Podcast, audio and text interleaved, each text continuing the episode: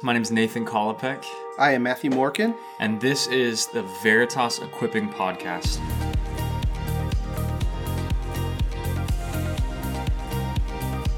Our goal is, especially during this time, to equip you to live out your faith and love Jesus well. Veritas, today, Matthew and I are going to talk with you through our mission statement. Uh, you might have seen this plastered up on the walls if you come in through the, the Third Street entrance of the church or the cafe doors. We've put this big decal up.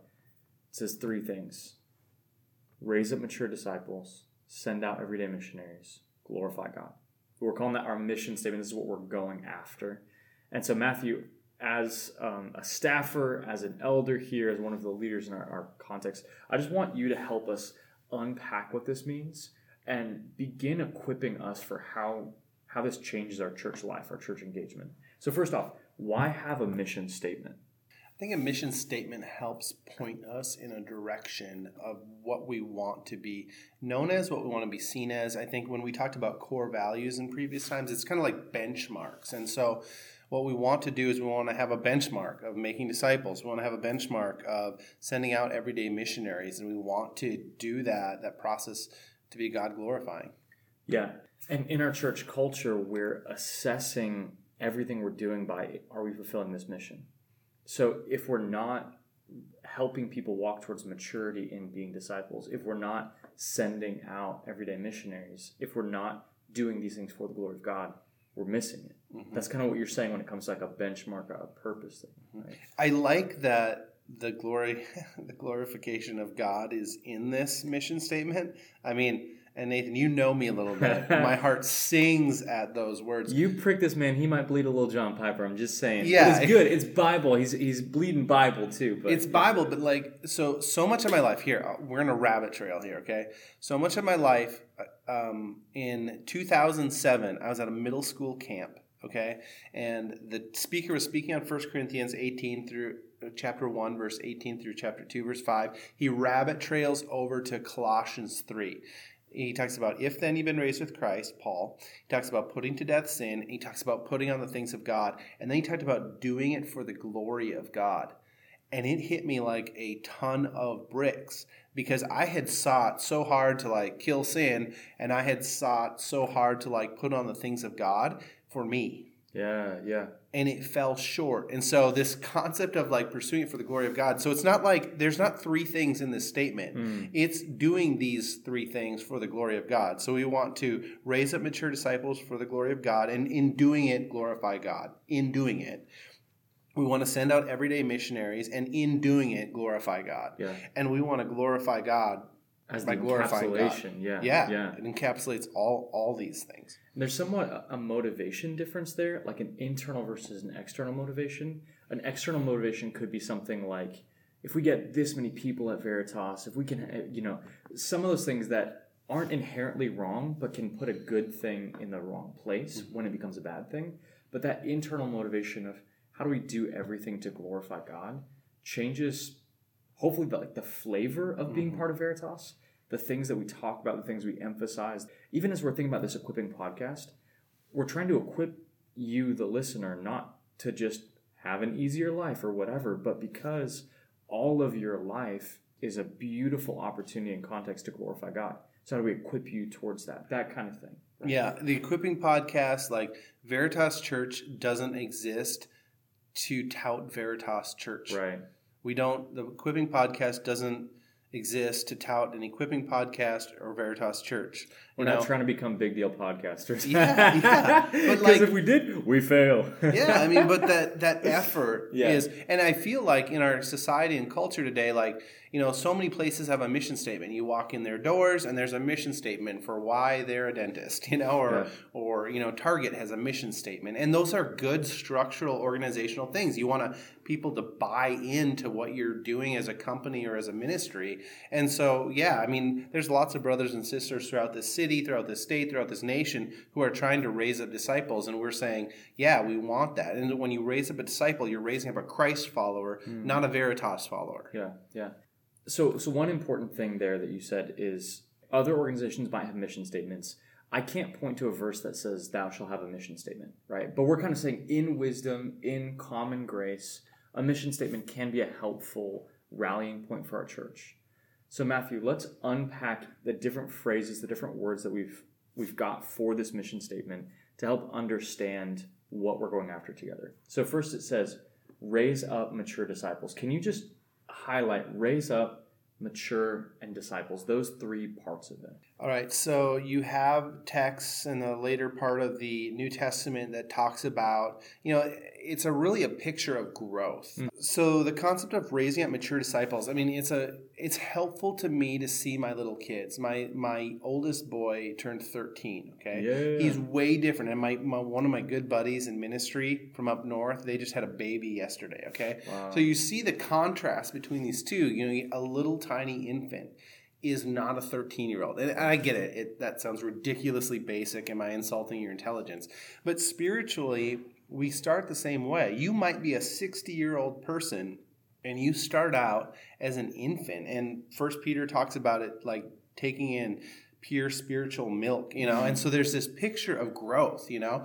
I love to ride my bicycle. There was a time where I had training wheels on and I was scared to death to take those training wheels off because I didn't want to fall and hurt myself. Mm-hmm. And, you know, and I think we often don't realize, we don't remember the fact that we're just starting off. We start off at some place. And so here at Veritas Church, we, we want to raise up mature disciples, you know, and there's always a tension of what is a disciple. There's that has been an argument that I have been a part of, and I don't mean argument in a negative sense, but it's been a debate that goes on in churches like what is a disciple? A disciple is a Christ follower, not a law follower, a Christ follower, mm-hmm. someone who pursues Jesus Christ. Yeah, we've talked about a disciple being someone who knows, loves, and obeys Jesus. You got to know who he really is if you're going to be a follower of his, a disciple if you really know him for who he is, you love him. That moves your emotions. And we obey him as our Lord. And knowledge of who he is shapes our emotions, which shapes our actions. Mm-hmm. And maturity spiritually leads me into worship. You know, and seeing a mature disciple, somebody who's mature is going to worship mm-hmm. Jesus. And mm-hmm. so a Christ follower you know, we're going to see maturity and they're going to worship Jesus and they're going to give their time, talent, and treasure towards following Christ. And so that's kind of what we see in raising up mature disciples. How do we come alongside that? How do we equip people? And it's not just practical service, mm-hmm. it's digging in the word and learning more about who God is and addressing sin in our life. You know, I think one of the beautiful things about a mature disciple is that they understand they're not perfect and they can repent of sin and confess it, you know, and just not hide it. They yeah. they're not hiding because they understand the grace and love of Jesus Christ that they've learned as they followed him. And there's sort of two parts to it then. So there's raise up and there's mature disciples. There's a raise up being maybe going wide. We we want to raise up more and more people that know, love, and obey Jesus that that actually start out as spiritual infants because they've been born again through God's amazing work in mm-hmm. salvation. So we want to keep going wide and we want to as a body be equipped to share the good news of Jesus, to actually share the good news where people become disciples for the first time. And then there's a so that's kind of a wide part. And then there's a deep part where we don't we're not just content with a number of people, a big crowd, we actually want to go deep together. And sometimes those can feel like their intention. Maybe like the Sunday sermons some churches would say, hey, in order to reach as many people as possible, we're kind of going to lower the bar on a Sunday morning. And not not out of bad motivations, but we're kind of saying our kind of our kind of crazy is we're going to keep unpacking book by book through the Bible, even difficult things, because we all need to keep growing in depth of maturity, even as new people join the family of faith, even as new people come to Christ. So if, if you're part of Veritas, we would love for you to be part of raising up mature disciples. That's your own discipleship, you becoming more mature, growing in your knowledge, love, and obedience to Jesus day by day, year after year for the rest of your life. And we want you to be part of the raising up process where you actually share the good news and invite people into discipleship by trusting Jesus as their Savior. Okay, that's, that's sentence one of the mission statement. Sentence two, send out everyday missionaries. Talk me through, talk me through that. Oh boy send out everyday missionaries. I oh, I want to go back a little bit to discipleship. Yeah. I think two times. This might be a madism. Okay, so be careful with this information. Okay. okay. okay. I think too often we make discipleship a thing. And Nathan knows that I've been talking about a thing lately. Like we, we make things a thing more than we make things a thing. That's absolutely right, right? Yeah, like yeah. Discipleship is an everyday part, okay? Yeah. You you were doing your thing, God moves into your heart, all of a sudden revolutionizes you. There's that battle, internal battle in your soul. It starts to impact your mouth, it starts to impact your mind, and perhaps for the first time you start desiring to know Jesus. You, you're a disciple. You start to follow Jesus. It's not grandma's way, it's not your parents' way, it's not your church's way. You want Jesus. And so you you seek out people who will pour into your life. You seek out helpful things, perhaps books, primarily the scriptures, maybe somebody who will disciple you, okay? It's not like, oh man, I've got a discipleship meeting at three. Now, there's nothing wrong with setting up an appointment with somebody who will disciple you at three, okay? because you and I both do that all the time We yeah. do, yeah. That's kind of our roles here, Yeah, right? yeah. But like, it's just something you do. It's a natural thing you do. A lot of us wear swimsuits when we go swimming. It's seems fitting, uh, and it's something that we do. They correlate. It's and so being a Christian, we want to be discipled. It's what we do. And so this concept of missionaries, I think for many of us, it gets specifically. You think of the family you saw in your church when you were five who came over and they're wearing their the country's dress, and you're just like, oh, that's really it's different. Mission Sunday wow yeah, exactly. And and I it's like pulling that out of that. Now there there is that, Mm-hmm. and it's so important. Okay, so I'm not belittling that in any way, but I'm just saying let's raise up our view of going back home after our worship service. So with three, there's kind of three parts of that where it's send out and then every day and then missionaries. So how are we sending people out as a church? So we gather in worship on Sunday. We kind of get unified, we get encouraged, we celebrate like there are other people out there pursuing Jesus Christ. And we're overwhelmed by his awesomeness and supremacy and his love for us. And then we send people out, right? I, I live over on the northeast side, and there's some folks from Marion and, and Hiawatha and Fairfax, you And know? Southeast side. Booyah. People living on the southeast side, what up? Yeah. Sure. All right. and and Mount Vernon, right? And so we're sending out the church. It's not just the staff. We're not sending out staff. Yeah. We're not sending the seven designated people to the designated parts of the city. You know, at Veritas, by God's grace, we have the opportunity to send out, I don't know, 700 families or plus. Hmm. So we're sending out seven, 700 people Every week. every week. So- but so- every day. Yeah. Every day. There you go. Okay, so so we gather as a church family to remember our identities, to refocus on Jesus, and then we go out as sent people with a mission, with a message. That everyday thing. So so are you telling me that uh, a mom with two kids in in preschool or daycare is an everyday missionary, or a mechanic that's part of Veritas is an everyday missionary, or a teacher who's trying to figure out how to do Zoom slash in person slash whatever lesson Yeah. planning now. Like those people are missionaries. Yes, I am. And it's beautiful because all those giftings, God gifted people with the gift of teaching and working in the school system are missionaries. They're lights in the darkness. They're ambassadors for Christ. Now, they might not have the opportunity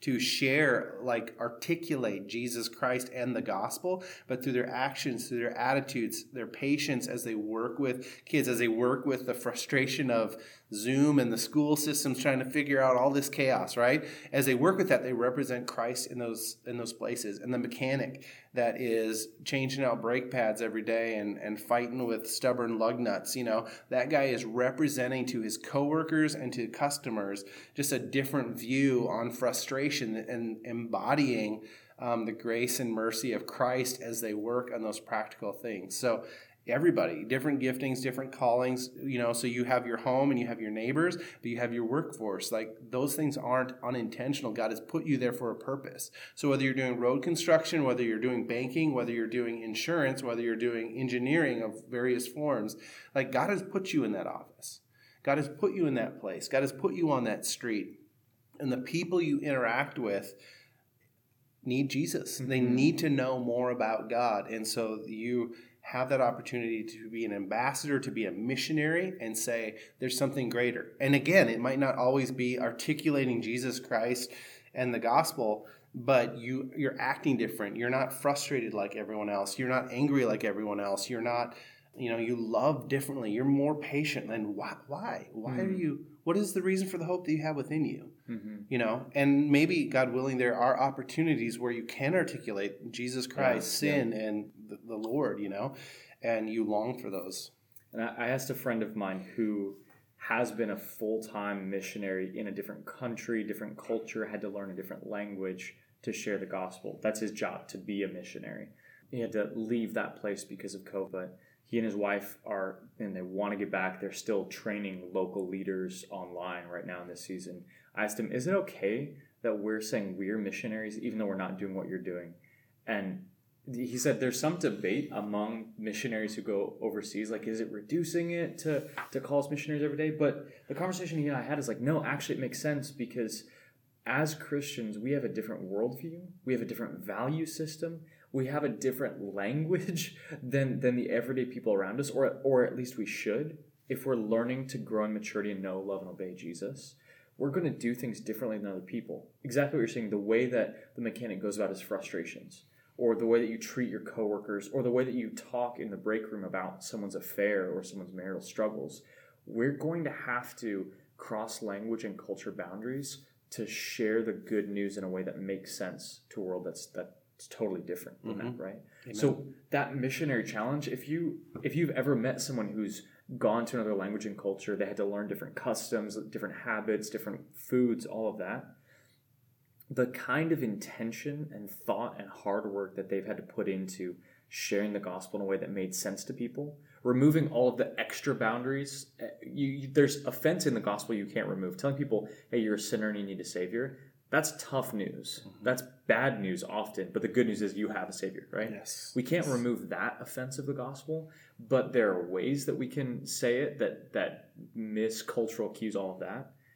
The level of work a missionary has to put in overseas, whether they're in the Middle East or East Asia or, or wherever, we actually might need to up our game a little bit in the ways that we think about engaging with our coworkers. Instead of coasting and kind of assuming we're all on the same page, your coworkers probably don't actually understand what sin is.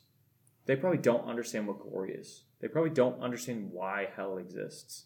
They probably don't even believe hell exists. Right? Well, and they probably don't understand that following Jesus is different than following the law. Yeah. And, and they're probably well aware of the law. At, at least when heart. you say law, they probably mean religious duties. Yeah. Go perform some traditions and some rituals and, and hope it works out okay. Well, and the thing that I see for missionaries, like – God calls me to the northeast side of Cedar Rapids, and God could call me to a different nation. Yeah. And not much changes. I think about Paul. Paul was a tent maker, you know, and so he was doing his ministry while working a job too. And undoubtedly, even when Paul was in prison, he was busily sharing the gospel. So as he's sewing a tent or whatever exactly they did for the tent making thing, there's this reality knowing Paul um, that he's probably proclaiming the gospel. And certainly he was making money to sustain, sustain himself while he was in that area. And you just see this picture of all of us having the opportunity to overflow. Like, I think there's another discussion here. There's always so much pressure on us that we put on ourselves because it's not biblical to convert people. Mm, like, and, I got to convince them, I got to trick them into saying yes. yes. Yeah, and yeah. for us, it's really an opportunity just to be like, I can't, I can't believe God saved me and to be like God God's got this, yeah. you know, and to represent and be faithful to the realities of who God is and just share him with the other people and let God do the work through what you say. As a church, we want to send people out cross culturally and across the world. God is worth it, and there are places in the world where people do not have the chance to, to accept or reject Jesus. They don't know a Christian, they don't know a church they could go to, even if they wanted to. God's glory, God's name, God's worship is worth it for us to go to tell people the good news that there's a Savior. So, as a church, hear me say this we want to send people out long term, full time to plant churches cross culturally in other parts of the world. We're about that. And part of how we're going to equip you to do that is by starting where you're at right now. You, jumping on a plane isn't going to teach you how to cross cultural boundaries, right? There's no sanctification that comes by flying across the world. But you can begin right now learning those steps and, and opening your eyes to how to go about that task like a missionary in a way that prepares you to be the kind of person that could go and do it. Now, again, learning a different language, if you had to go learn Hindi to share the good news of Jesus, that's tough. That takes hard work. But you could start by being intentional and learning hey, when my coworkers talk about being mad at themselves or frustrated, what are they what are they thinking? What are they feeling? What are they experiencing? What do they mean by that? When, when we talk about sin, do we mean the same things when we talk about sin? Or do they just mean kind of a mistake that I can make up for? This, this was profound to me talking with Muslim friends in college. We would use the same word, sin. We would talk about sin, but they didn't see why they needed a savior. And as we kept talking about it, I realized we over and over we said the same word and we meant something totally different. For them, a sin is just a mistake. So if it's a mistake, sure, work hard, pay for it. Why do you need a savior if it's just a mistake? If I spill milk, I don't need a savior. I just need to clean up my milk. They, they couldn't understand that uh, Jesus would die for sin. But when we as believers talk about sin, we're talking about an offense against a holy God that made us, that loves us, that knows us, that knows the intentions of our hearts. A God that has given everything to us and we've spat in his face. You can't just make up for that. You can't just undo that. You can't just clean up the milk there. When you've spat in God's face, you need forgiveness. And so we would use the same word sin and mean something totally different. So no wonder they didn't get why they needed a savior, right? And that was part of the missionary task for me as a college student. Going to class, drinking coffee with my friends, talking. And they happen to be from a different country and culture and religious background. But frankly, even if people at your workplace are from the same country and cultural background, they're actually from a totally different worldview if you trust Jesus and they don't. You see reality entirely differently. And so we get to, with the Spirit's help, work towards sharing that good news in a way that they're going to understand. Oh man, yeah, you open you open a lot. Like we're from a different kingdom, you Let's know, and just going. So you know, I think so often we we think about ourselves as citizens of the United States of America, of Iowa, of Cedar Rapids, or the surrounding communities, and there's so much more. So with that, I mean, I think we've kind of wrapped up our time. so I would say uh, let's talk all next time about glorifying God. Yeah. And and with that, guys, just a, a quick thing as we're closing down. In us equipping you, Sunday mornings are equipping. This podcast is equipping. We've got classes that we're doing, like steps that's that's there to help you grow in your maturity. Ambassadors class or healthy Christian life.